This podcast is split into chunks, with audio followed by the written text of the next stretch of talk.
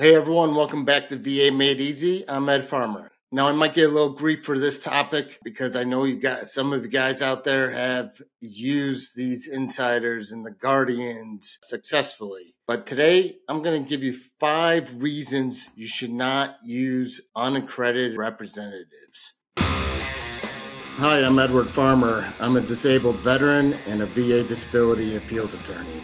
I'm creating this podcast, VA Claims Made Easy, to help veterans navigate their own way through the VA disability system.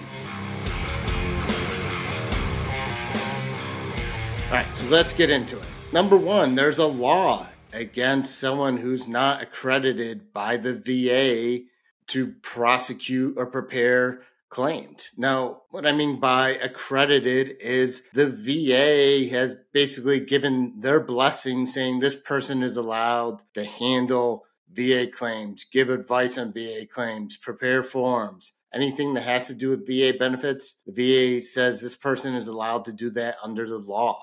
And I'm going to put a link up here to the list of all accredited attorneys, agents, and VSOs in the United States. So the law says you can't do it if you're not accredited. I'm going to put the site up here. Only VA accredited persons can assist claimants in the preparation, presentation, and prosecution of claims for benefits. These unaccredited representatives are going to say, well, that, that doesn't apply to us. We're just coaches or medical consultants, you know, eh, but they're not if they're giving you specific advice on your specific VA claim, that is providing representation. They are just trying to use a way to get around the loopholes that say they can't represent if they're not accredited by the VA.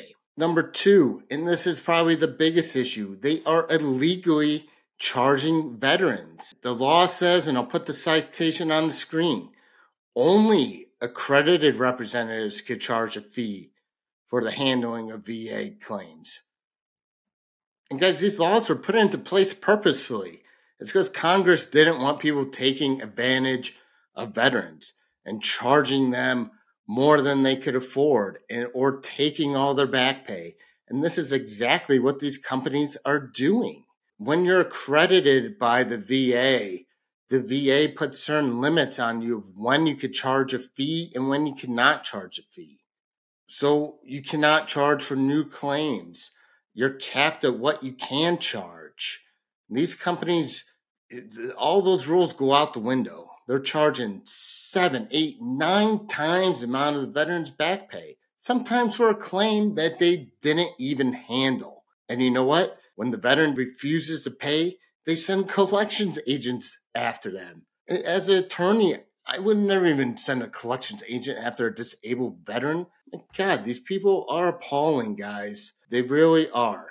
So the charging of fees is just one VA standard they don't adhere to. Three other VA standards that don't adhere to them because they're not accredited. One is the VA has certain educational requirements. For one, the VA requires their accredited agents to keep up with continuing legal education. So you need to continually educate yourself on changes in VA law. For one, me personally, as an attorney, I spend an additional 30 hours a year attending conferences to learn about the changes in VA law. I don't think these unaccredited representatives are doing that. They also don't have to adhere to the VA's ethical standards. I mean, don't you guys want a representative that has to answer to somebody who's just not doing whatever the hell they want. I mean, when it comes to attorneys, not only do we have to follow the VA's laws, but we have to follow the, the rules of professional conduct. These companies have none of that. Four, a lot of you may disagree, but I'm going to say it anyways. Their services aren't very good. They're not making legal arguments on your behalf. Yeah, okay, they're getting a medical opinion. Well, I've heard those medical opinions are just recycled. I've known some people who were in charge of writing them. They set them up so it's just kind of fill in the blank. So if that's what you want to pay for, be my guest. But guess what? The issues with the VA aren't always medical in nature. If a legal issue arises, are they there to help you? Are they going to argue the earlier effective date for you? No, because they can't, nor do they care. And here's my last one five, lack of resources. So when you're accredited attorney or agent or VSO, you have electronic access to the VA's files. I could see your full military file. I could see your full VA file. I know when a, a exam is about to be scheduled. I could see the exam when it's complete. These unaccredited representatives don't have that ability because you need to be accredited, go through a background check in order to get these resources. What they make veterans do is give up their va.gov password and username. I don't recommend doing that, guys. You don't know what they're going to do with it. In my opinion, they're only using that information to see when you get a decision so they could charge you.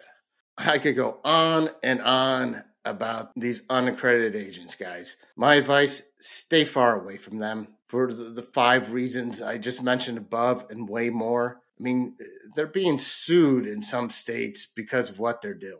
Now, what are your options? One, if you got a simple case, guys, use my videos, use other reliable sources online, not from these guys, to handle your VA case. Some of these cases you could do on your own. And that's sort of my goal with this whole YouTube channel is that you guys don't have to hire anybody. I'm an attorney and yes, I, I charge to handle claims, but I want you guys to be able to do these simple cases on your own without having to pay somebody.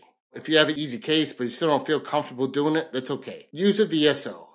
I, know I give VSOs a hard time on this channel, but they do play a very important role in the VA claims process. If your case is simple, straightforward, no legal problems, no medical problems, a VSO is probably a good resource for you. Lastly, if you do happen to have a complicated case, maybe seek out an attorney or a VA credit agent.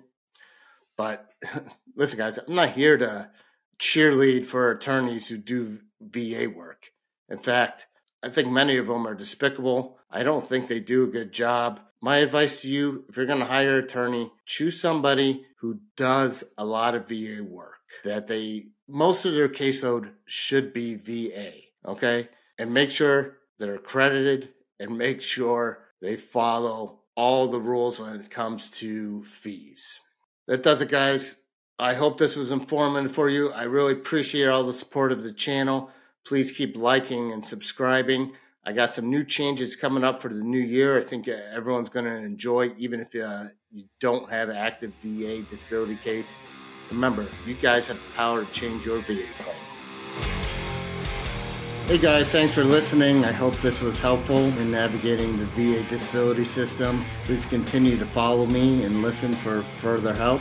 If you guys have a particular issue or story you would like to share, it may help others who have a similar problem. Feel free to reach out to me and we can talk about sharing your issue or problem on the next show. And if you need some additional help, visit my website, vamadeeasy.com.